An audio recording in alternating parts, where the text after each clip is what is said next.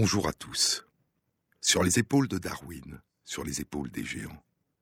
Se tenir sur les épaules des géants et voir plus loin, voir dans l'invisible, à travers l'espace et à travers le temps. Plonger notre regard dans le passé et découvrir que ce passé est immense. Tenter de distinguer autour de nous les traces de la longue histoire du vivant qui nous a donné naissance.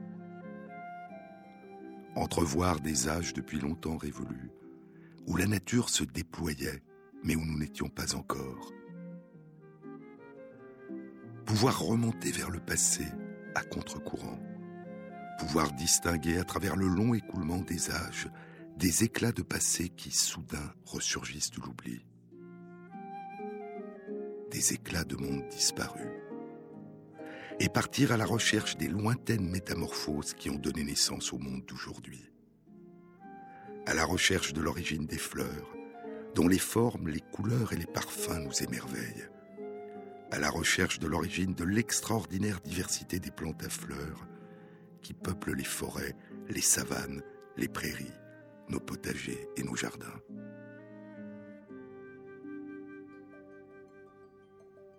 Imaginons un temps où il n'existait pas encore de fleurs. Les plantes qui règnent alors sur le monde sont les fougères, et des plantes à graines, les gymnospermes, littéralement à graines nues. Aujourd'hui, les seuls descendants des gymnospermes sont les conifères, les cicadales, qui ressemblent à des palmiers, et les plantes du genre Gnetum, des arbres et des buissons tropicaux, et le ginkgo biloba. Puis un jour émergent les premières plantes à fleurs, qu'on appellera les angiospermes, littéralement à graines dans un récipient.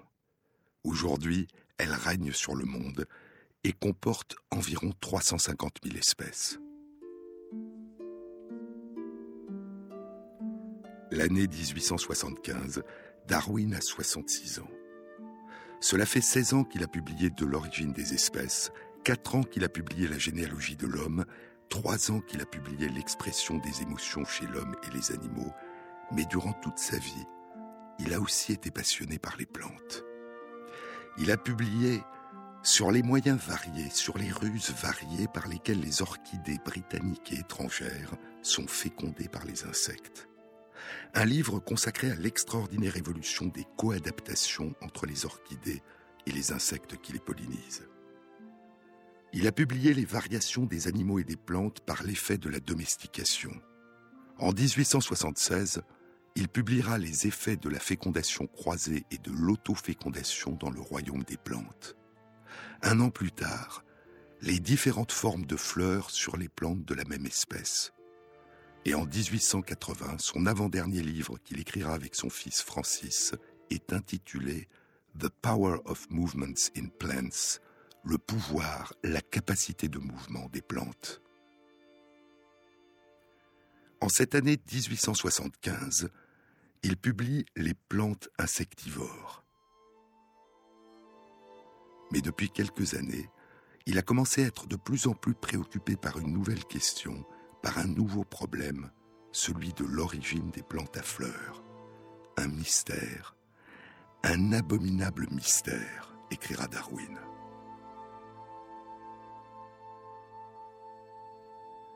Le 1er mars 1875, Darwin reçoit une lettre écrite en allemand de l'un de ses nombreux correspondants dans le monde, le géologue et naturaliste suisse Oswald Herr, un pionnier de la paléobotanique, l'exploration des fossiles et des origines des plantes.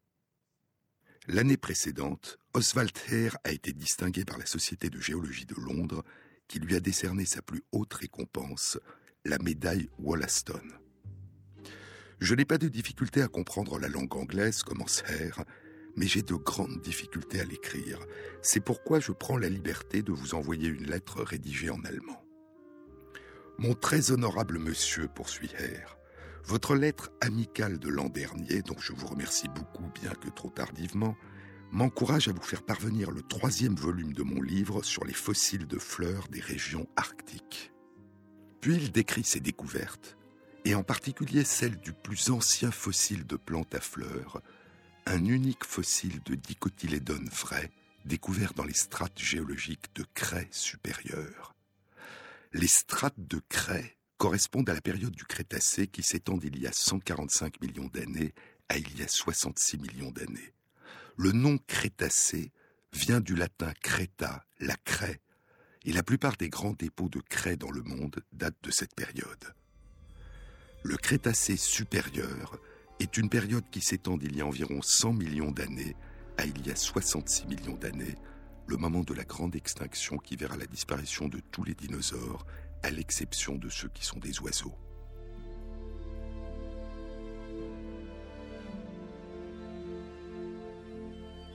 Si nous considérons que les plantes à fleurs ont émergé durant les strates géologiques de craie supérieure, poursuit Hare, nous devons admettre que cette composante du royaume des plantes qui constitue aujourd'hui la majorité de la végétation moderne apparaît relativement tard et qu'en termes géologiques, elle a subi une transformation substantielle en un court intervalle de temps. Une semaine plus tard, le 8 mars 1875, Darwin lui répond. Bien que les découvertes en géologie aient été nombreuses depuis un demi-siècle, je pense qu'aucune n'a dépassé en intérêt vos résultats concernant les plantes qui ont existé dans les régions arctiques. Puis il en vient au problème qui le préoccupe. L'apparition soudaine d'un si grand nombre de plantes à fleurs dans les strates géologiques de craie supérieure est un phénomène mystérieux qui me rend particulièrement perplexe et qui rend aussi extrêmement perplexe tous ceux qui croient en n'importe quelle forme d'évolution, et particulièrement ceux qui pensent que l'évolution est extrêmement graduelle, une vision, je le sais, à laquelle vous êtes fermement opposé. J'admets entièrement que ce cas constitue une grande difficulté pour mes idées. Puis Darwin évoque Charles Lyell, dont Oswald Hare lui a parlé. La mort de Sir Lyell, écrit Darwin, est une grande perte pour la science. Le grand géologue Charles Lyell, qui a proposé le gradualisme comme mécanisme des transformations de la Terre, qui a été son modèle quand il parcourait le monde sur le Beagle, puis qui est devenu l'un de ses plus proches amis, vient de mourir deux semaines plus tôt, le 22 février 1875. Il repose à l'abbaye de Westminster, aux côtés d'Isaac Newton. La dernière fois que je l'ai vu, dit Darwin, il parlait avec le plus vif intérêt de la dernière visite qu'il vous avait faite, et j'ai eu le chagrin d'apprendre de lui que vous n'étiez pas en bonne santé. Puis, comme souvent dans ses lettres, Darwin conclut sans transition en revenant à ses travaux. Je travaille depuis un certain temps sur un sujet particulier, les plantes insectivores. Je ne sais pas si le sujet vous intéressera, mais quand le livre sera publié, j'aurai le plaisir de vous en envoyer un exemplaire. Je vous remercie beaucoup de l'envoi de votre photographie et je joins à ma lettre l'une des miennes. Avec ma plus haute estime, je demeure, cher monsieur, votre très fidèle Charles Darwin. Mais l'important dans sa lettre est ce phénomène mystérieux qui le rend particulièrement perplexe, l'apparition soudaine d'un si grand nombre de plantes à fleurs dans les strates géologiques de craie supérieure. Et ce mystère continuera à le hanter.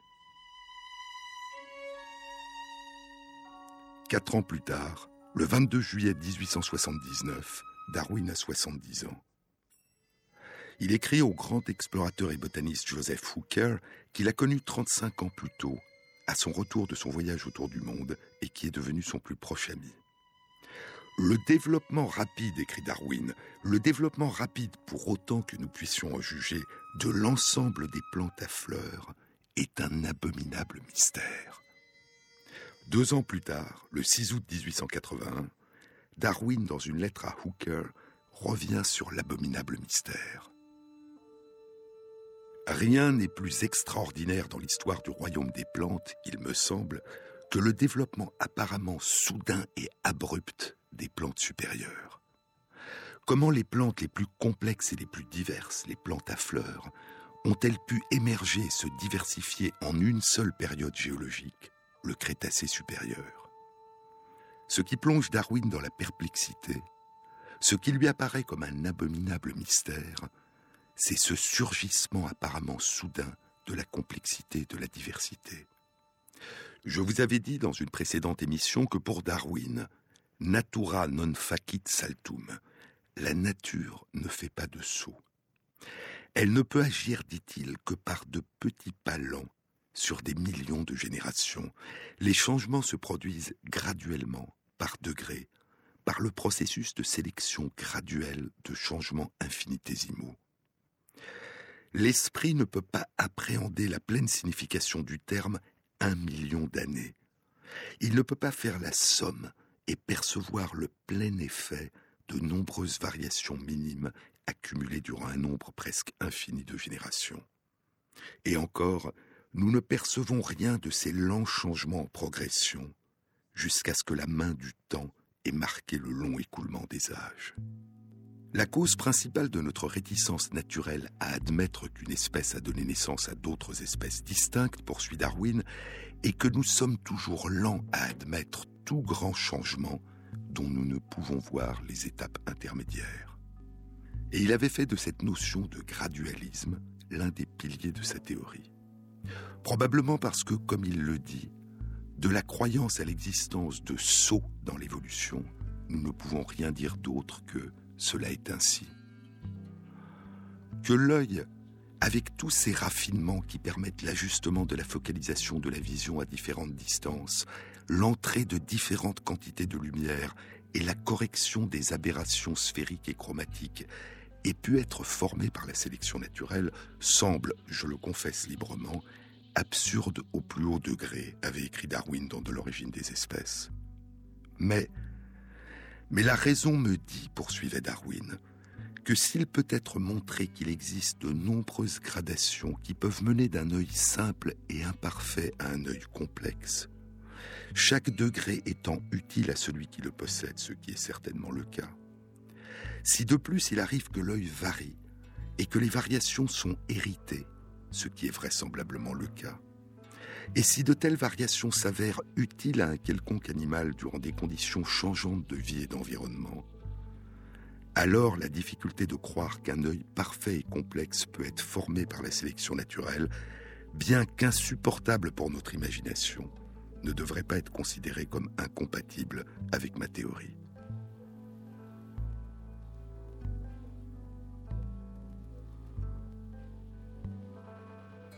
De l'évolution graduelle, on peut tenter de reconstituer pas à pas la part des effets adaptatifs, la part des effets de variation aléatoire et la part des effets de sélection naturelle en fonction de la stabilité ou des changements de l'environnement. On peut espérer pouvoir retracer un arbre généalogique. Et l'on peut espérer pouvoir répondre à la question comment? de manière beaucoup plus fine et plus riche qu'en se contentant de dire simplement cela est ainsi, la nature a procédé par saut. Non seulement Darwin affirmera que le gradualisme est l'explication la plus satisfaisante, la seule explication satisfaisante d'un point de vue scientifique, mais il ajoutera que s'il pouvait être démontré qu'il existe un organe complexe qui n'aurait pas pu être formé par une succession de petites modifications, alors ma théorie s'effondrerait totalement. S'il pouvait être prouvé qu'une forme complexe de nouveauté pouvait surgir brusquement d'un saut, alors, dit-il, ma théorie perdrait toute validité. Durant toute son existence, écrira au début des années 1980 l'évolutionniste Ernst Mayr, Darwin a pris beaucoup de peine à reconstruire une évolution graduelle pour expliquer des phénomènes qui, à première vue, semblaient clairement résulter d'une émergence soudaine. Et ainsi, l'abominable mystère était celui d'un saut l'émergence soudaine des plantes à fleurs en l'espace d'une seule période géologique. D'autant que les paléobotanistes qui avaient découvert et étudié les fossiles de plantes à fleurs datant de la période qui a été appelée le Crétacé supérieur avaient conclu que ces plantes à fleurs étaient les mêmes que celles qui existent aujourd'hui. Ce qui intéressait Darwin, ce n'était pas spécifiquement l'origine des plantes à fleurs. Ce qui l'inquiétait, c'était la contradiction que les fossiles de plantes à fleurs qui avaient été découverts depuis les années 1860 et 1870 semblaient apporter à sa théorie graduelle de l'évolution du vivant. Sur les épaules de Darwin, Jean-Claude Amezen, sur France Inter. J'y pense tout le temps, et pour que ça passe, ça passe. Je m'automédique, j'avale, j'avale extramerdiques. Ouais, ouais. Et je me dis que ça va. Et quand tout fout le camp, je prends la poudre d'escampette. Comme mes tempes mon pour que les voix se taisent. Après la tempête, je flotte dessus mes hantises. Dessus la peur d'être fou, allié. Marteau comme ici les requins, que j'aime quinte au fond du bocal fêlé. Ouais, je crains de finir fou, allié. Marteau comme ici les requins. Sous des tickets et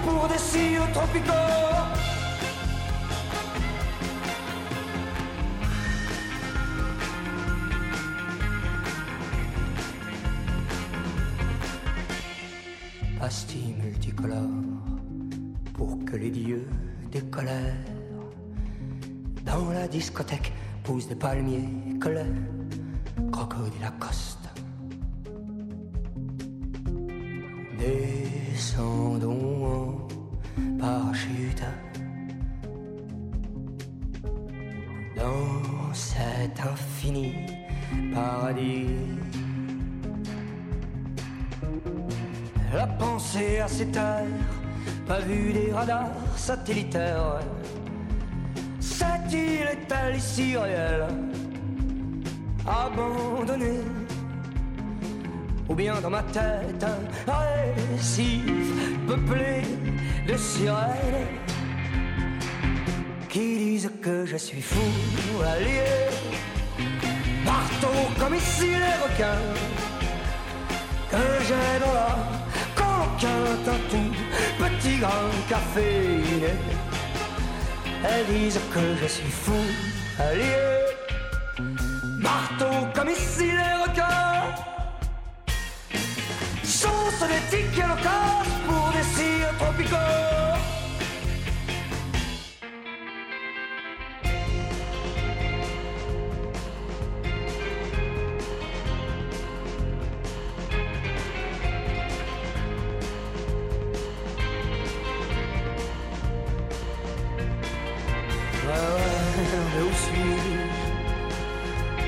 sont tous ces gens qui enfilent des perles au cou, d'autres va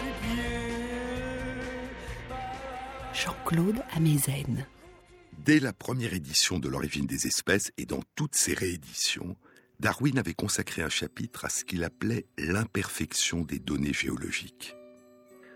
La manière abrupte, écrit Darwin, avec laquelle des groupes entiers d'espèces apparaissent soudainement dans certaines couches géologiques, a été considérée par plusieurs paléontologues, par exemple par Agassiz, Pictet et Sedgwick, comme une objection fatale à l'idée de transmutation des espèces. Le surgissement soudain de groupes entiers d'espèces déjà diversifiées était notamment un des arguments des paléontologues créationnistes comme le grand naturaliste américain Louis Agassiz, qui rejetait la théorie de l'évolution. Darwin utilisait, comme Jean-Baptiste Lamarck, le terme de transmutation des espèces habituel à l'époque, et non pas le terme d'évolution. Il n'utilisera qu'une fois dans l'origine des espèces le terme évoluer dans la conclusion du livre. Si de nombreuses espèces appartenant aux mêmes familles ou genres, poursuit Darwin, ont vraiment émergé en même temps, en une seule fois, ce serait fatal à la théorie de la descendance avec petite modification par l'effet de la sélection naturelle. Car le développement d'un groupe de formes différentes, dont tous les membres sont les descendants d'un même ancêtre commun, doit avoir été un processus extrêmement lent, et leurs premiers ancêtres ont dû vivre durant de longs âges avant que n'émergent leurs descendants modifiés. Nous surestimons continuellement la perfection des données géologiques, le registre géologique des fossiles, poursuit Darwin, et en déduisons à tort, parce que certains genres ou certaines familles n'ont pas été trouvés avant certaines époques géologiques, qu'elles n'ont pas existé avant ces époques. Nous oublions continuellement combien vaste est le monde, comparées aux surfaces à l'intérieur desquelles nos formations géologiques ont été examinées avec soin. Nous oublions que des groupes d'espèces ont pu exister ailleurs pendant longtemps et s'être reproduits et multipliés lentement avant d'envahir les anciens archipels de l'Europe et des États-Unis. Je vais maintenant, poursuit Darwin, donner quelques exemples pour illustrer les remarques qui précèdent et montrer à quel point nous sommes disposés à faire des erreurs en supposant que des groupes entiers d'espèces ont soudain été produits. Et Darwin présente une série d'exemples de différentes familles de mammifères, d'oiseaux, de crustacés cirripèdes, de poissons téléostéens, de trilobites, dont les fossiles faisaient penser qu'ils avaient émergé soudainement et pour lesquels des découvertes récentes, quelques années plus tôt, avaient révélé l'existence d'ancêtres intermédiaires qui témoignaient d'une évolution graduelle. Après la publication de l'origine des espèces, à chaque fois qu'une nouvelle exception apparaîtra, Darwin argumentera, puis des recherches ultérieures révéleront l'existence de fossiles compatibles avec une évolution graduelle. Mais durant les années 1870, les fossiles de plantes à fleurs vont constituer une exception qui va durer, d'où l'abominable mystère.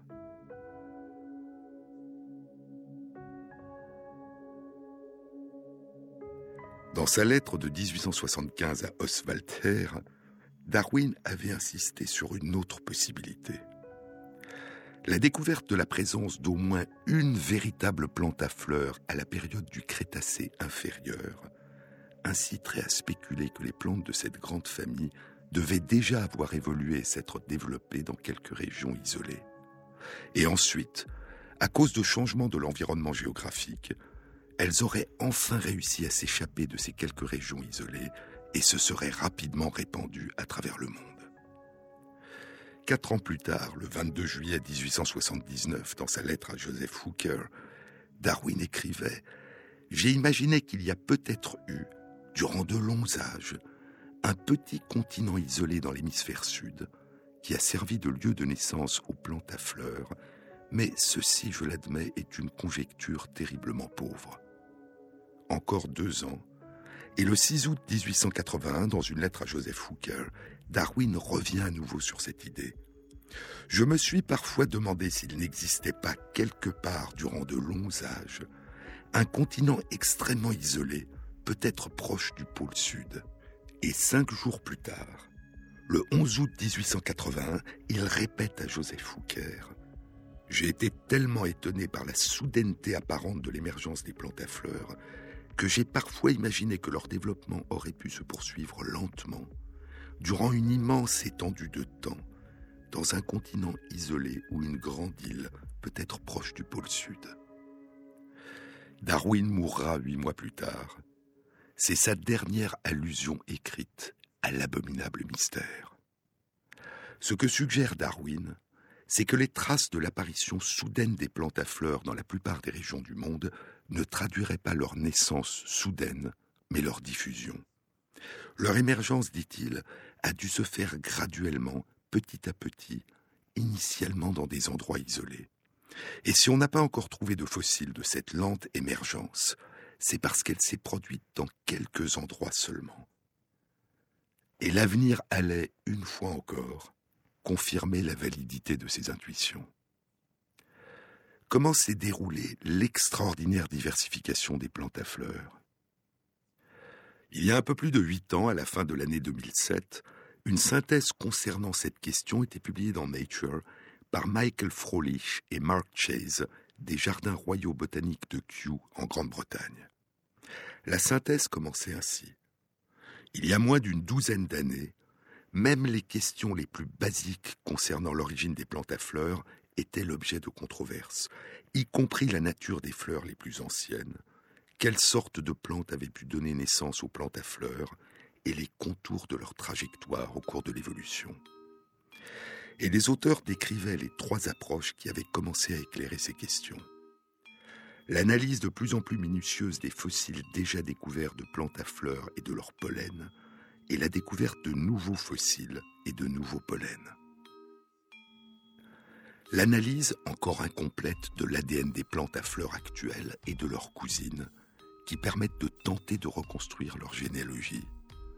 Et l'étude des mécanismes du développement des plantes à fleurs et de leurs cousines, qui permet de rechercher dans les premières étapes de leur vie des reflets lointains des métamorphoses qui ont scandé leur évolution et leur diversification.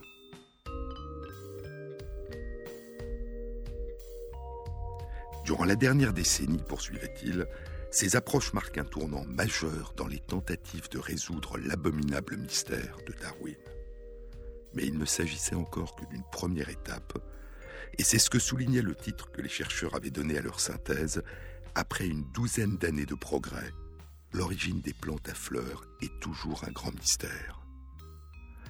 Les plantes à fleurs, les angiospermes, comportent environ 350 000 espèces. 99,9% de ces espèces sont issues de cinq lignées. Et parmi elles, 95% de ces espèces sont issues de deux lignées seulement, les dicotylédones vrais, les plantes qui possèdent deux cotylédons, qui représentent 75% des espèces de plantes à fleurs, et les monocotylédones, les plantes qui possèdent un seul cotylédon, qui représentent environ 20% des espèces. Les dicotylédones vrais sont d'une extraordinaire diversité.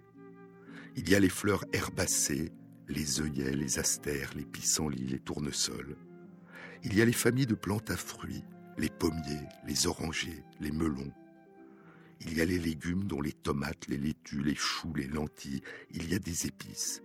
Il y a les noisetiers, les châtaigniers, les sycomores, les platanes, les chênes, les érables, les bouleaux, les églantiers. Parmi les monocotylédones, il y a les graminées, dont les céréales, le maïs, le blé, l'orge, le seigle, le riz. Il y a les cannes à sucre et le bambou, les palmiers et les bananiers, le gingembre, des plantes potagères comme l'oignon et l'ail, et des fleurs dont les orchidées, les tulipes, les lys, les jonquilles, les iris.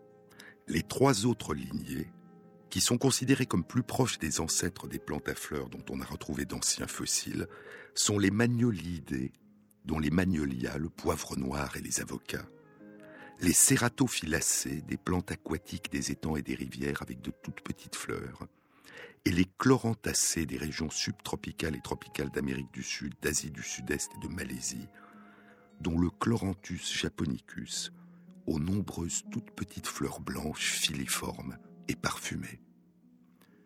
Et en plus de ces cinq lignées, il y a trois lignées de plantes à fleurs qui sont considérées comme les plus proches des lointains ancêtres des plantes à fleurs. Ces trois lignées ne comportent aujourd'hui qu'une infime minorité d'espèces, environ 175 sur les 350 000. Ce sont les amborellales, avec une seule espèce présente aujourd'hui, Amborella trichopoda, un buisson de Nouvelle-Calédonie avec de toutes petites fleurs vert-jaune de 5 à 6 mm de long. Les nymphéales, dont les nymphéales, les nénuphars jaunes et le lotus bleu. Et les ostrobeléiales, qui comportent le badianier de Chine, dont le fruit est la badiane de Chine, ou anis étoilé. Les plus anciens vestiges découverts de plantes à fleurs sont des pollens. Puis les fossiles plus récents sont constitués de fleurs, de feuilles, de graines, de fruits et de bois pour les arbres à fleurs. Contrairement à ce que pensaient les contemporains de Darwin, les plantes à fleurs du Crétacé supérieur dont on avait découvert des fossiles n'étaient pas identiques aux plantes à fleurs d'aujourd'hui, mais faisaient partie de familles depuis longtemps disparues. Elles étaient pour certaines les ancêtres et pour d'autres les cousines des plantes à fleurs d'aujourd'hui. Et comme l'avait suggéré Darwin, les recherches ont découvert des fossiles de plantes à fleurs qui étaient apparus plus tôt que le Crétacé supérieur, 30 millions d'années plus tôt, il y a 130 millions d'années, mais dans des endroits isolés.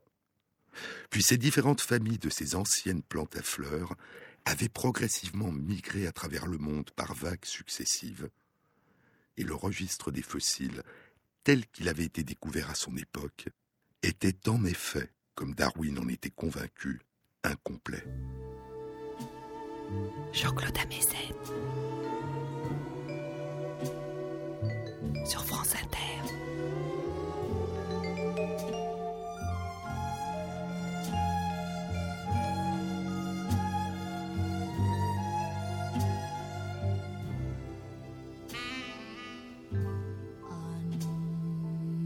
Unforgettable.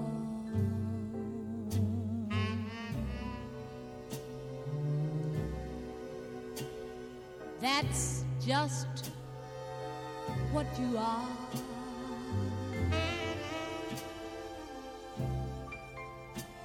You're unforgettable.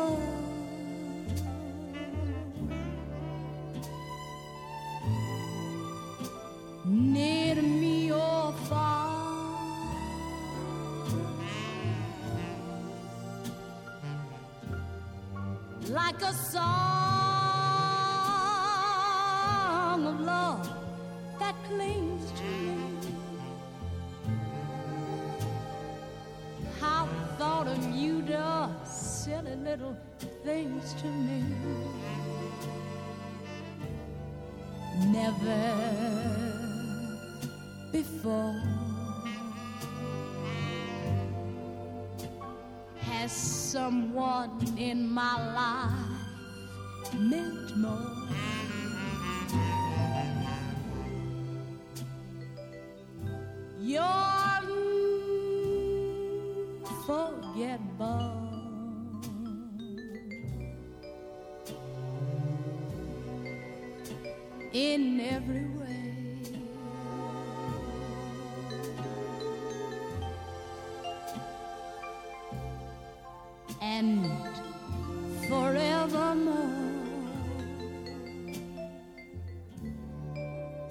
Just how you stay.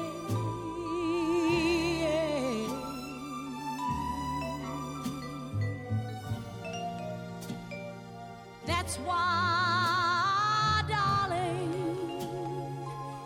it's so incredible that someone so unforgettable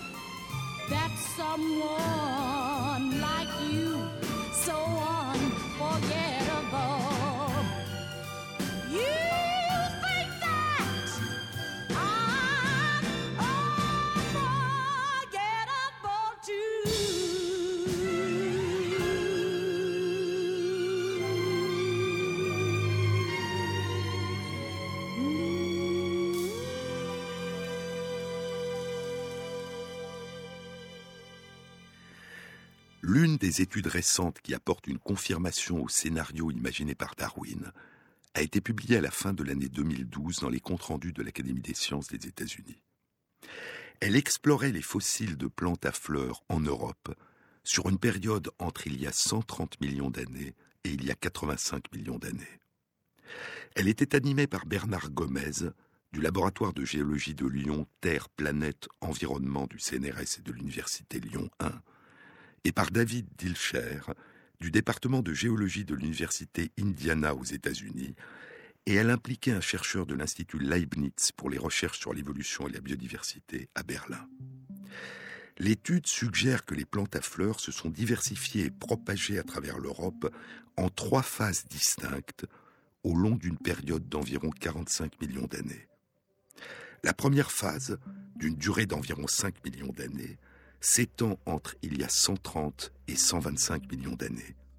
Elle correspond à une présence des plantes à fleurs dans des terres humides, des marécages proches des rivières et des lacs. Les fossiles de plantes à fleurs sont encore très rares. La seconde phase, d'une durée d'environ 25 millions d'années, s'étend entre il y a 125 et 100 millions d'années. Elle correspond à une migration des plantes à fleurs dans des plaines d'inondations près des lits de fleuves, dans des sous-bois. À cette période, les forêts sont constituées de conifères et les fourrés de fougères dominent les prairies. Dans des sédiments datant d'il y a 110 millions d'années au Portugal, sont déjà présents des fossiles de fleurs, de fruits et de graines abondants et divers. Puis la troisième phase, d'une durée d'environ 15 millions d'années, s'étend entre il y a 100 et 85 millions d'années et correspond à une grande migration des plantes à fleurs dans de nouveaux habitats. À cette époque, les arbres à fleurs, et notamment les platanes et les palmiers, se répandent. L'étude des plus anciens fossiles de plantes à fleurs en Europe, en Amérique du Nord et en Chine indique qu'il y a au moins 130 millions d'années, les plantes à fleurs se développaient dans un environnement aquatique avant d'envahir les terres.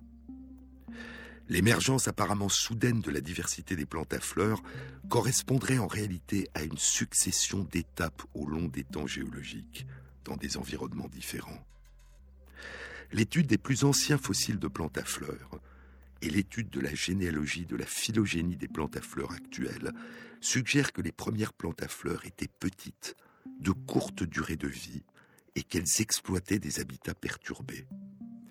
Qu'elles ont commencé à se répandre dans des environnements instables où elles bénéficiaient d'un avantage adaptatif et que cette expansion et cette diversification s'est accompagnée d'un remplacement progressif des plantes dominantes de l'époque, les autres plantes à graines, les gymnospermes, et de très nombreuses familles de fougères. Il y a deux mois et demi, à la fin décembre 2015, une étude publiée dans Nature rapportait la découverte et l'analyse de graines de plantes à fleurs particulièrement bien conservées, datant d'il y a 130 millions à 100 millions d'années. L'étude a été réalisée par Else Marie Fries du département de paléobiologie du Muséum suédois d'histoire naturelle à Stockholm et de la faculté d'études de l'environnement et des forêts de l'université Yale à New Haven aux États-Unis. En collaboration avec des chercheurs de l'université Yale, du département des sciences de la Terre de l'université de Aarhus au Danemark, de l'Institut Paul Scherrer à Willigen en Suisse et de l'Institut d'ingénierie biomédicale de l'Institut fédéral suisse de technologie à Zurich. Les chercheurs ont analysé des graines provenant de 11 sites datant d'il y a 130 à 100 millions d'années dans l'est de l'Amérique du Nord et au Portugal. Ces sites contenaient des fleurs, des fruits et des graines de 75 différents groupes de plantes à fleurs. Ces plantes à fleurs ont disparu depuis longtemps. Certaines appartiennent à des groupes de fossiles bien décrits, comme Anacostia et Apomatoxia, et d'autres n'ont pas encore été décrites ni nommées. Les graines de ces plantes à fleurs sont très petites, d'une taille de moins de 2 mm et demi, ce qui suggère fortement que les plantes à fleurs adultes étaient aussi petites. L'intérieur des graines a été exploré à l'aide de rayons X obtenus par synchrotron. Dans 50 des 250 graines analysées, les embryons et les tissus nutritifs qui les entourent sont très bien préservés. Les embryons de plantes à fleurs sont très petits et ne sont pas encore assez développés pour avoir déjà atteint le stade de germination. Ces graines sont donc des graines dormantes, attendant des conditions favorables pour commencer à germer. Les réserves de tissus nutritifs dans la graine sont peu importantes ce qui suggère qu'une fois la germination débutée, le développement et le cycle de vie de la petite plante devaient être très rapides. Et ainsi, ces résultats renforcent l'idée, suggérée par d'autres études, que les ancêtres des plantes à fleurs d'aujourd'hui étaient de petites plantes qui colonisaient des environnements souvent changeants. Leurs graines dormaient en attendant des conditions favorables et se développaient alors très rapidement Contrairement aux plantes à graines sans fleurs qui les entouraient et qui les avaient précédées depuis longtemps, les gymnospermes, comme les conifères, dont le cycle de vie était beaucoup plus lent. Puis les plantes à fleurs ont continué leur extraordinaire diversification, conduisant à une profonde transformation de la végétation de la Terre, la splendeur de cette tapisserie de fleurs et d'arbres à fleurs qui enchante nos yeux parfume les campagnes, les forêts, les vallées les montagnes, les champs et les jardins dans toutes les régions du monde, et qui donne naissance aux fruits, aux noix, aux graines et aux légumes dont nous nous nourrissons.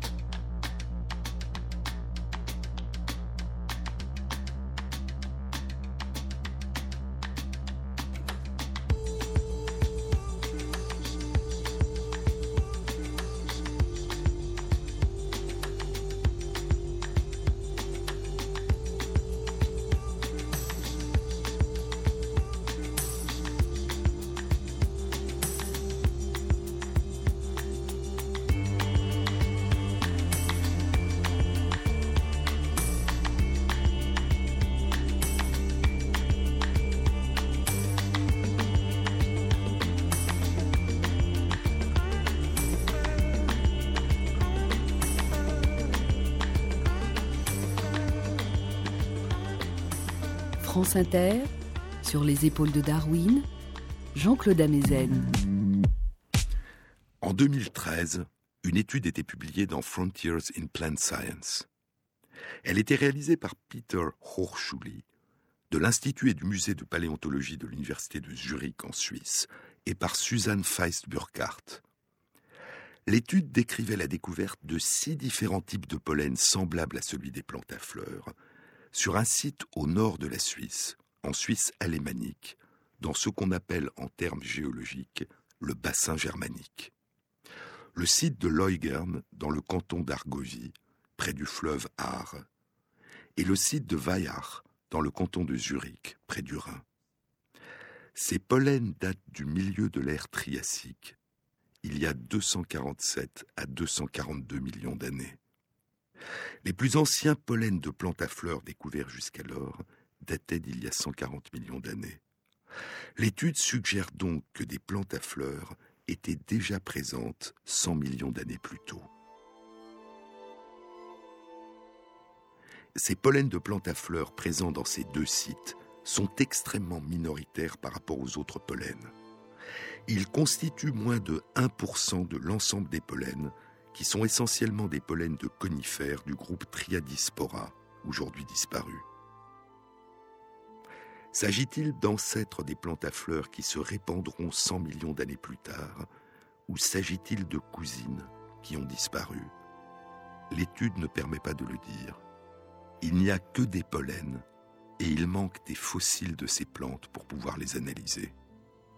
Mais une autre étude publiée dans Nature Communications il y a moins d'un an et demi, durant l'automne 2014, et faisant appel à une toute autre approche, suggérait elle aussi une origine très ancienne des plantes à fleurs. L'étude a été réalisée par des chercheurs de l'Institut de biologie végétale de l'Université Fudan à Shanghai en Chine, en collaboration avec des chercheurs de l'Académie des sciences de Chine et du Muséum d'histoire naturelle de la Smithsonian Institution à Washington. L'étude a exploré, par des analyses de l'ADN, les liens de parenté de plus de 60 espèces appartenant à toutes les lignées de plantes à fleurs. Et les résultats suggèrent que l'origine des premiers ancêtres de plantes à fleurs d'aujourd'hui sont apparus il y a 240 à 225 millions d'années. Ce que suggérait déjà une étude antérieure, moins complète, publiée par d'autres chercheurs des États-Unis en 2010, dans les comptes rendus de l'Académie des sciences des États-Unis.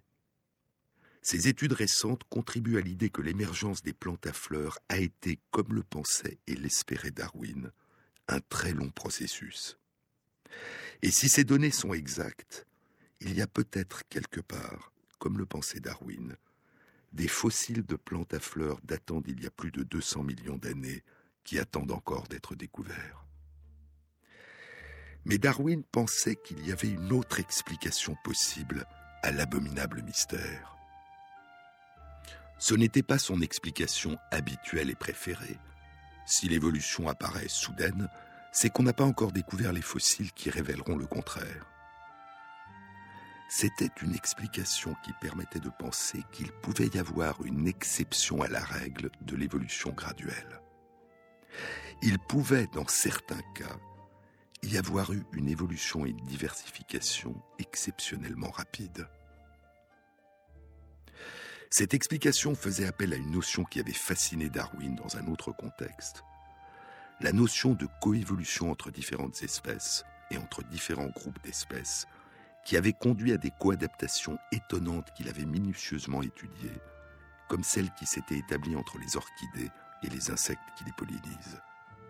L'idée lui avait été proposée par l'un de ses correspondants, le paléobotaniste français Louis-Charles Joseph Gaston de Saporta.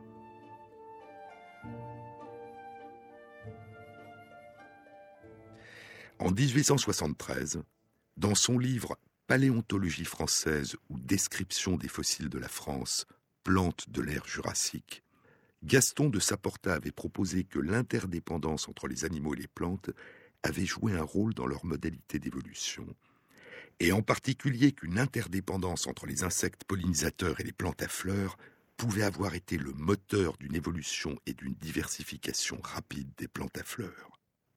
Le 16 décembre 1877, il écrit à Darwin Vous savez combien l'évolution des plantes à fleurs m'a toujours préoccupé et m'a toujours paru un phénomène extrêmement curieux, autant par son immense importance que par l'apparente rapidité avec laquelle il s'est manifesté. Le rôle que vous attribuez aux insectes dans la pollinisation, ainsi que le fait que la fleur ne s'auto-féconde pas, mais est fécondée par le pollen d'une autre fleur, explique tout. La pauvreté du royaume des plantes pendant si longtemps, en l'absence de certaines catégories d'insectes, et la seule existence des plantes pollinisées par le vent, pauvres en substances succulentes et nutritives. L'absence d'insectes pollinisateurs durant l'ère jurassique m'a frappé, comme elle a frappé M. Oswald Hare. J'ai mentionné cette absence ou cette rareté dans l'introduction de mon livre sur la flore de l'ère jurassique. Personne, poursuit Saporta, personne ne semble concevoir aisément que les plantes à fleurs dont la fécondation croisée de plante à plante et de fleur à fleur dépend des insectes n'ont pu apparaître et se multiplier que sous l'impulsion des insectes, et que les insectes pollinisateurs, pour leur part, n'ont pu se multiplier que sous l'effet des plantes à fleurs, en fonction des apparences que prenaient les fleurs, favorisant ainsi leur existence. Ainsi, les plantes à fleurs et les insectes, du fait de leur connexion, ont été à la fois cause et conséquence de leur développement respectif. Les plantes à fleurs n'étant pas capables de se diversifier sans insectes, et les insectes n'étant pas capables de se nourrir de beaucoup de nectar et de pollen, tant que le royaume des plantes était presque exclusivement composé de plantes pollinisées par le vent. Une semaine après avoir reçu sa lettre, le 24 décembre 1877, Darwin, enthousiaste, répond à sa porta. Votre idée que les plantes à fleurs ne se sont pas développées en force jusqu'à ce que les insectes pollinisateurs aient émergé me paraît une idée splendide. Je suis surpris que cette idée ne me soit jamais venue à l'esprit, mais c'est toujours la réaction quand on entend pour la première fois une explication nouvelle et simple d'un phénomène mystérieux. Votre idée, que je l'espère vous allez publier, va beaucoup plus loin et bien plus importante. Un an et demi plus tard, le 22 juillet 1879, dans sa lettre à Joseph Hooker dont je vous ai parlé et où il utilise l'expression l'abominable mystère, Darwin mentionne l'idée de Gaston de Saporta. Saporta pense qu'il y a eu un développement étonnamment rapide des plantes à fleurs dès que les insectes qui fréquentent les fleurs sont apparus et ont favorisé la fécondation croisée des plantes. Et dans sa lettre du 6 août 1881, huit mois avant sa mort, Darwin le mentionne à nouveau. J'ai été grandement intéressé par l'idée que Saporta m'a proposée il y a quelques années de façon très détaillée et que, je l'espère, il a publié depuis comme je l'ai poussé à le faire. L'idée selon laquelle, dès que les insectes qui fréquentent les fleurs se sont développés, une énorme impulsion a été fournie au développement des plantes à fleurs par l'effet de la fécondation croisée. Les recherches récentes suggèrent que les deux hypothèses adoptées par Darwin pour défendre sa théorie et expliquer l'abominable mystère, une longue période d'évolution des plantes à fleurs dans des régions isolées avant leur migration à travers le monde, puis une énorme impulsion donnée à leur diversification par leur relation avec les insectes pollinisateurs, les recherches récentes suggèrent que ces deux hypothèses ne sont pas alternatives, ou antagoniste, mais complémentaire. Et l'énorme impulsion que lui avait suggéré Gaston de Saporta a probablement eu lieu il y a 140 à 120 millions d'années, quand les premières abeilles et d'autres insectes pollinisateurs ont commencé à tisser leur extraordinaire alliance avec les plantes à fleurs. Une annonce. La prochaine rencontre transdisciplinaire du Centre d'études du vivant dans la série Les battements du temps aura lieu à Paris mardi prochain 16 février à 19h sur le thème Einstein et la relativité générale. Cette rencontre sera animée par le physicien Marc Lachaiseret. Vous trouverez tous les renseignements pour vous inscrire à cette rencontre à la page de l'émission Sur les épaules de Darwin sur le site franceinter.fr.